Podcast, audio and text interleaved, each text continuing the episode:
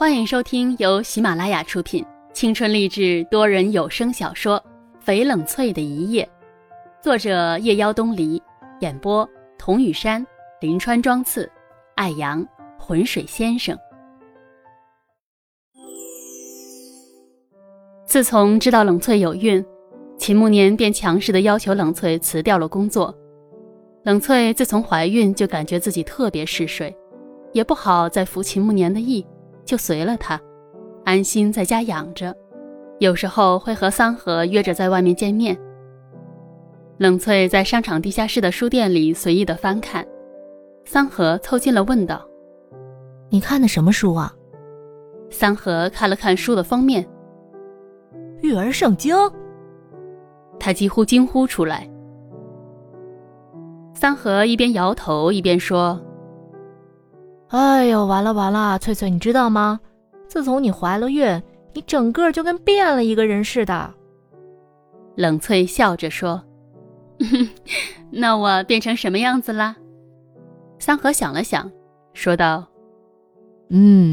以前是不食人间烟火，现在是进入了生活状态，变得更有人气了。”冷翠被桑河的话逗得直乐。桑河却忽然看着冷翠认真地说：“翠翠，其实我是想说，这样挺好的。以前我觉得像你这样的女孩子不肯在世俗面前低头，注定要在生活面前吃尽苦头。但是现在看到你结婚、怀孕，在平静的幸福的生活，我真的为你感到高兴。你的选择是对的，生活到最后不都这样吗？自己快乐就好。”冷翠抚摸着小腹，对桑河笑笑：“其实啊，我也没有想到他会来得这么快。曾经我以为人生那么短，一定要做点什么事儿，不能辜负了生命，不能白白来一趟。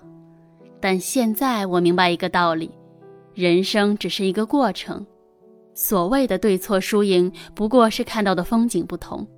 我们将要去的都是同一个地方，殊途同归。”桑河感叹道：“我的傻翠翠，你幸福就好。”他们又去了商场，桑河买了一些日用品，还给老庄买了鞋。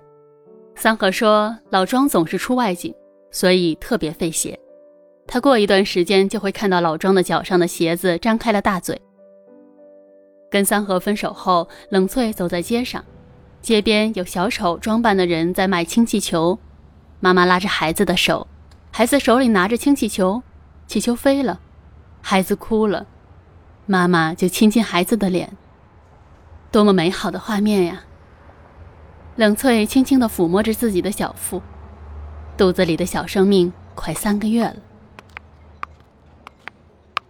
翡小姐，冷翠转过身去，女人正优雅地对她笑着。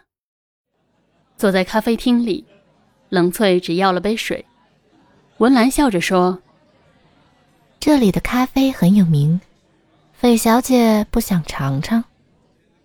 冷翠也笑：“最近胃不好。”文兰聪明地瞟了一眼冷翠放在腹部的手：“翡小姐，很抱歉你跟慕年结婚的时候我没能来，在这里先给你说一声恭喜。”冷翠闪了一下神：“没关系，你有你不来的理由。”文兰喝了一口咖啡，说道：“我家跟秦家是世交，我们俩从小就认识，家里面也以为我们迟早会走在一起，觉得这是水到渠成的事儿。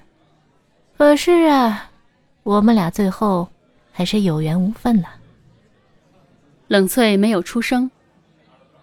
文兰问道：“翡小姐难道对我的故事一点儿也不感兴趣？”冷翠坐直了身子，迎上文兰的眼睛，平静地说道：“你有什么故事要讲给我听吗？”文兰愣了愣，随即便恢复了优雅的姿态。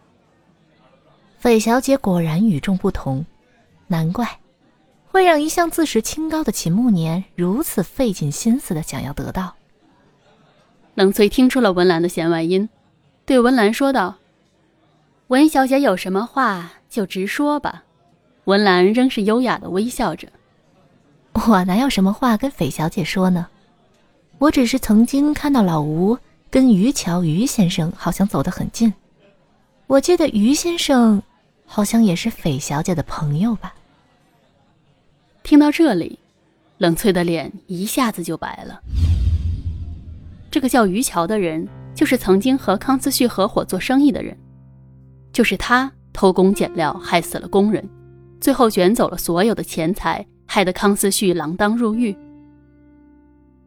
文兰似乎很满意冷翠的反应，继续说道：说来也是阴差阳错，本来斐小姐结婚那天我是可以赶到的，后来无意间就看到暮年的司机小赵，他慌里慌张的胡言乱语，一直不停地说自己撞死了人，我一听就吓坏了，还以为出了什么大事儿，一着急竟忘了要来参加你们的婚礼了。哎，说起这事儿，还真是遗憾呢。此时冷翠已经站起身，对文兰说：不好意思，文小姐，这里的空调开得太冷，我有点不舒服，就先走了。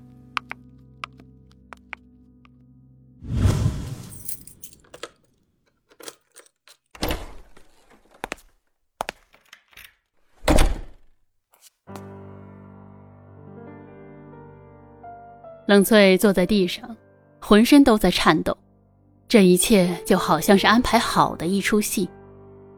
她只是一个被设定好的角色，按着情节和套路一路演下去，直到演完这出戏。秦慕年从车上走下来，他的怀里抱着玫瑰花。